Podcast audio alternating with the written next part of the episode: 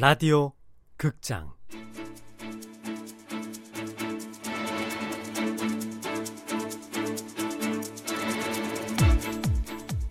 할매가 돌아왔다.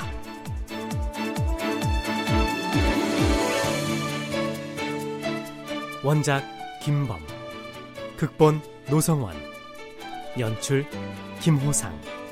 열여덟 번째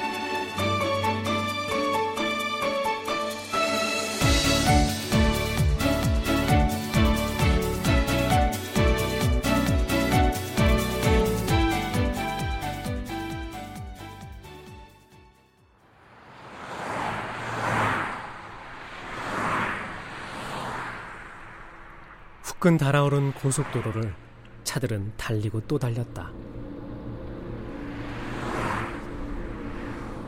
내가 지금 뭔 소리 하는지 잘 알 텐데. 머리 꼬랑지 다 잘라먹고 하는 말이 무슨 말인지 어떻게 알아? 그때 말이요, 그때. 그때 언제? 갑돌이 갑순이가 물레방아에서 만났을 때? 짝불이 너하고 숙부님하고 박종세가 동면의 헛간에 숨어 있었을 때. 어, 이 무슨 똥바가지를 쓰고 싶어서 그 얘기를 네 입으로 꺼내? 동면의 헛간에 숨어 있다고 일본 헌병한테 밀고 한 거? 그거 나 아니었다고. 채, 입만 열었다 하면 거짓말이야. 내가 밀고를 왜 했겠냐고. 나 아니요. 천하가 다 알고 우리 고향 논뚝의 개구락지도 다 알고 있는 얘기를 자기만 아니라네. 아직도 여름만 되면 개굴 개굴. 어느 작년 얘기를 개구락지들이 떠든다는데. 내가 아니고 홍개비요 홍개비. 순사모 하던 홍개비 말이요. 지가 밀고를 해놓고는 그놈이 나한테 다 뒤집어 씌운겨. 할아버지는 다시 창밖으로 시선을 돌렸다. 백미러로 할아버지를 찬찬히 살폈다. 할아버지의 어깨가 약간 기울어진 듯했다. 나는 억울했어 하지만 아무도 날 믿어주지 않았어 홍개비 그 엉큼한 놈이 평소 마을 어른들에게 잘했지 겉으로만 말이요 나는 최가들이 속으로는 다 잡아먹지 못해서 안다라는 내쳐버리고 싶은 며느리 아닌 종년이었고 그, 그, 에, 그 거짓부랑 말아 할아버지 목소리가 현지하게 가라앉았다. 나는 귀를 바짝 세우고 할머니의 다음 말을 기다렸다. 갈수록 흥미진진이었다. 너는 서울 속 휘문학교 다니느라고 몰랐지만 홍계비는 원래 내 짝으로 정해져 있었어. 그래서 우리가 혼인을 한 뒤에 너하고 나한테 앙심을 품은겨. 너 만주로 떠나고 그놈이 얼마나 지분되든지 그래. 신나라 까먹고 앉았네 그래도 나는 하튼 짓 한 번 아니었어. 개구락지도 웃겄다 내가 안 넘어가니까 그놈이 니네들이 몰래 마을에 들어왔을 때 외놈들한테 찔러버리고 마을 사람들한테는 내가 밀고 했다고 한 거요. 아니 아, 그런 년이 왜 도망을 쳤누? 누명을 벗어야지 내가 그때 분명히 종우 도련님 통해서 너한테 내가 그런 게 아니라고 기별을 넣었지? 뭐, 무슨 기별? 내가 밀고 한 게 아니니까 오해하지 말라는 기별. 몰라 난 기억 안 나 그때 네 대답이 에이? 아이고 기가 막혀라 어? 날 개잡년이라고 하면서 세상이 바뀌면 반드시 돌아와서 맷돌로 갈아버리겠다고 이? 다른 것도 아니고 맷돌로 갈아버리겠다고 혔어 안 했어?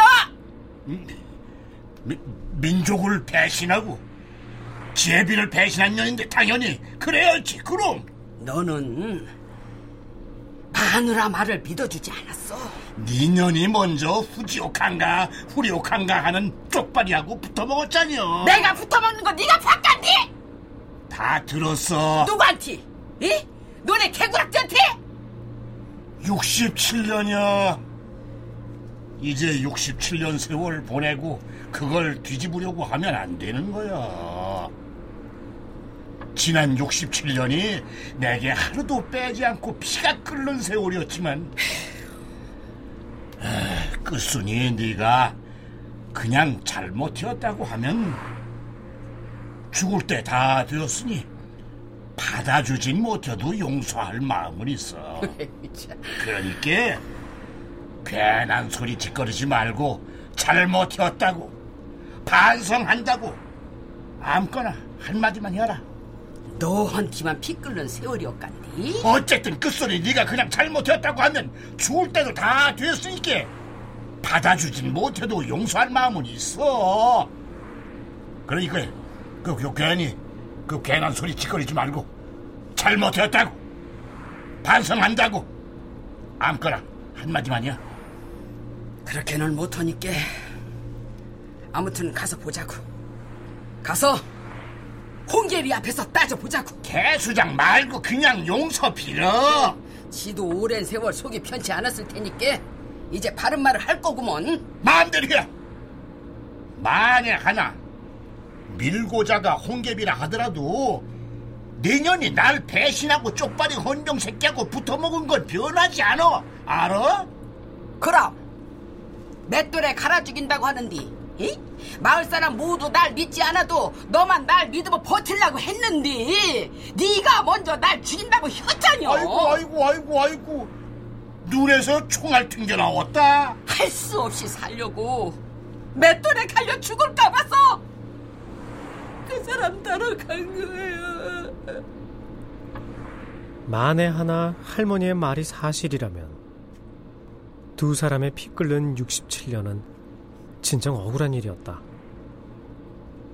그렇다면 할머니의 말이 진실일까? 믿기 어려웠다. 그러나 난 할머니를 믿고 싶었다. 아 개수장 말고 그냥 잘못했다고 한마디만 해.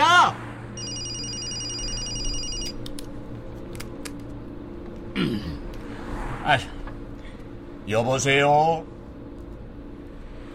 아이고, 일이 그렇게 되어버렸어. 예, 지금 가는 길이네. 예, 어, 무슨 전화예요? 홍계리 처가 방금 죽었다는구먼.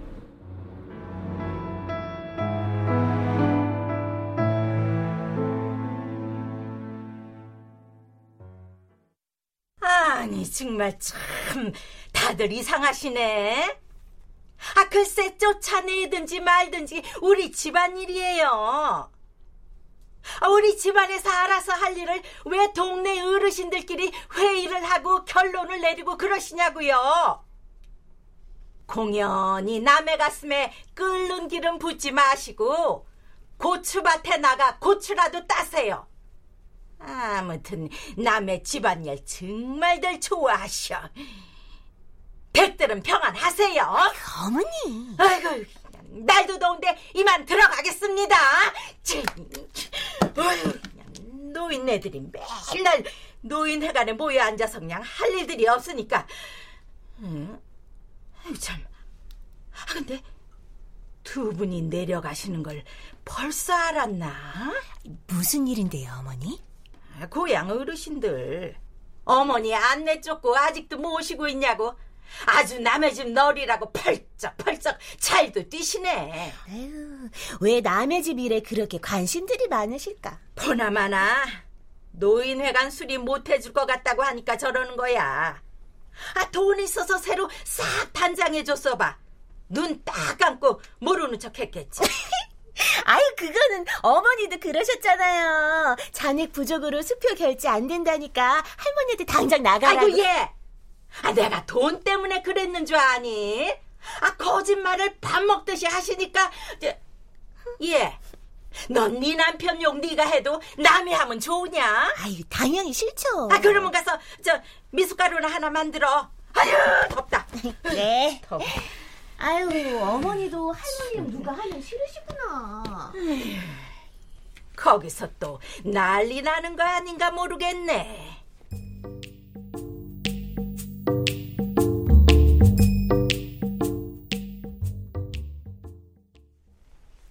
강경에 도착했다.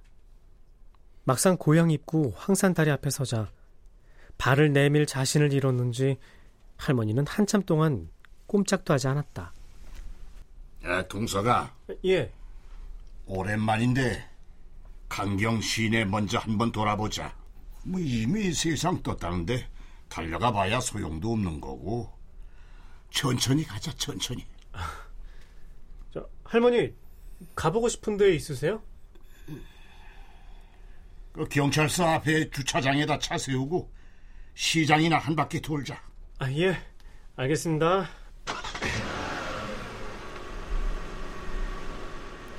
할머니는 한 일자로 입을 꾹 다물고 계셨다. 나는 할아버지가 할머니를 배려하시는 거라고 생각했다.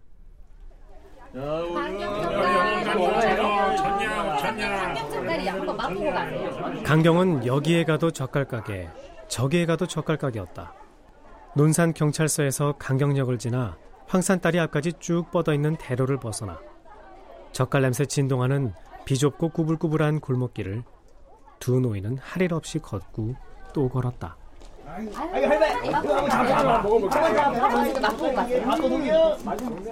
점차 내 몸에 젓갈 냄새가 스며들었다. 거의 내 몸이 젓갈이 될 때쯤이었다.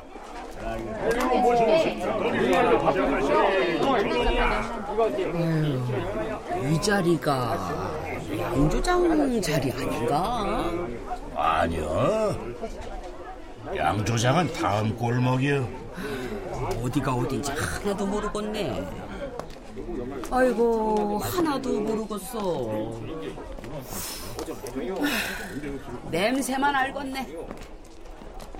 난 계속 부글거리는 아랫배, 현의 생각, 그리고 끝없는 짜증에 거의 돌아버릴 지경이었다. 하지만 이제 그만 다리를 건너자고 할 수는 없었다. 두 노인네가 또다시 멈춰서서 잠시 시선을 나눴다. 안 되겠지?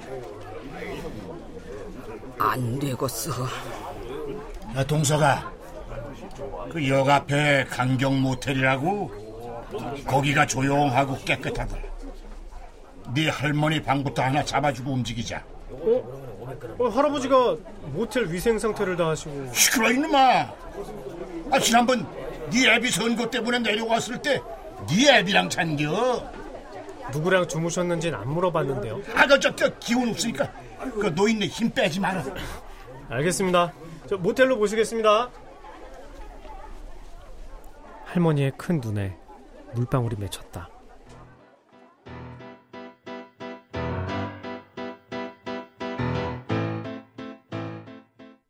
할머니 방을 잡아주고서 할아버지와 나는 드디어 황산다리를 건넜다. 상가를 찾아 문상을 하고 마을 어른들 한 20명쯤에게 인사를 하고 비닐하우스 안으로 들어가 밥을 먹었다.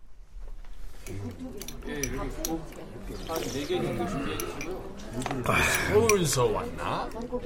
아, 예. 에, 안녕하세요. 짝부리하고 같이 왔지? 예. 어, 그럼 달수 아들이요? 예, 그렇습니다.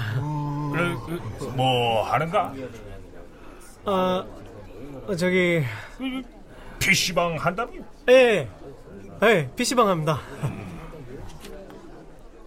할아버지는 고인의 남편, 이홍감 노인이 분명해 보이는 노인과 아주 오랫동안 이야기를 나눴다. 저두 사람은 저 여태 저라고 얘기하는겨? 아이고 저희 눈뜬 신봉사하고 심정이가 그냥 샘내겠네 아유, 홍계비 얼굴이 원래 씹은 얼굴인데. 아유 그럼 마누라가 죽었는데 이렇게 해바라기 얼굴을 하고 있을까 해바라기? 아니 저기 얘기 끝났나 보네 조심스럽게 물어봤던 것이겠지.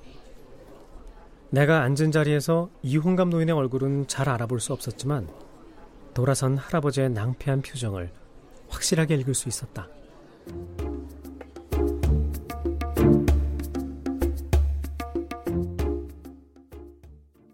어, 잘 있는 거야? 유학생 생활 부러워서 나도 유학생 좀 돼볼까 하고. 어, 진짜야. 그러게 말이야. 꼭 유학만 계획하면 발목 잡힐 일이 생기긴 하더라. 하지만 이번에도 다시 한번 도전. 어, 어, 어, 그래, 알았어. 아무 때나 시간 편할 때 전화 줘. 음.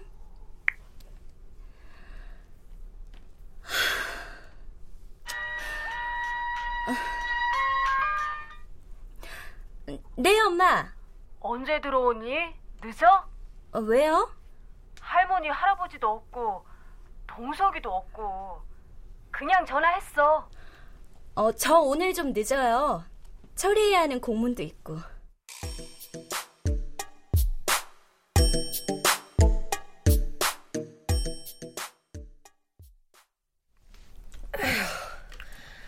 살다 보니 딸랑 이렇게 둘이 이 시간에 누워있는 날도 있네. 자? 잔다. 자는 사람이 대답을 어떻게 해? 저 조금 있으면 도, 동주 들어올 거야. 아유, 누가 뭐 하재나, 참. 아, 근데, 어머니하고 아버님하고 그렇게 나란히 앉아서 가실 줄은 몰랐네. 어머니는 굳이 왜 따라가셨을까? 고향이잖아. 진짜 두 분이 금술이 좋긴 좋았나 보다. 아버님이 재혼하셨었다면서? 전주 어머니. 그런데 그 전주 어머니는 왜 쫓겨나신 거야? 잘하고 이 마누라야. 아유, 아유, 아 진짜 갑자기 궁금해 죽겠네. 전주 어머니 왜 쫓겨난 건데? 응? 아유, 그게 아니야. 못된 계모였나? 아유, 아이 사람 진짜 이 봤지 엄마? 나하고 달자를 얼마나 잘 키워주셨는데 그 달자하고 나는 어머니에 대한 기억이 전혀 없었으니까 그냥 뭐 그분이 친어머니인 줄 알고 컸지. 응? 음... 뭐 아버지하고도 뭐 그저 그랬지만 딱히 문제는 없었어. 아무튼 그래서 아 뭐가? 전주 어머니하고는 왜 헤어지셨냐고. 뭐 그, 그냥 헤어지셨겠지. 아이고 살 썩고 사는 게 장난도 아니고 그냥 헤어지는 부부가 어딨냐? 응? 아휴. 아무튼 이 집에 시집 온 지 40년이 다 돼가는데도 나는 모르는 게 너무 많아. 집불도 없으면서 뭐가 그렇게 다 비밀인지 비밀은 이 사람아, 창피해서 그래. 창피해서. 왜? 왜 헤어졌는데? 아유, 설마 전주 어머니도 아버님 배신 때리고 바람이라도 나신 거야? 그때 우리가 어? 어. 그 인왕산 꼭대기 행촌동에 살 때인데 응. 우리 동네 영화배우 최무룡이 뜬 거야. 최민수 아버지 최무룡? 어. 아무튼 최무룡 왔다는 소식을 듣고는 신발도 신지 않고 뛰어나간 어머니가 음. 저녁 때가 지났는데도 돌아오지 않았어. 달짜는 이 배고프다고 앙앙 울고 난리를 부리고 아유 걘 그대로 참 별났어. 어? 그래서 전주 어머니가 끝내 안 들어오신 거야? 최무룡 보러 가서? 들어오셨지 밤늦게. 그 다음날 바로 아버지가 전주 어머니하고 갈라섰어. 아유 말도 안 돼. 아휴 참 우리 아버지한테 나와 달자는 전부였어. 아유, 기가 막혀서 원참. 아유, 이제 제발 진짜 찾아. 어? 아유, 아유. 아니 말이 되냐고 그 소리를 나한테 미라고? 아유, 아 여보, 몰라, 여보, 응?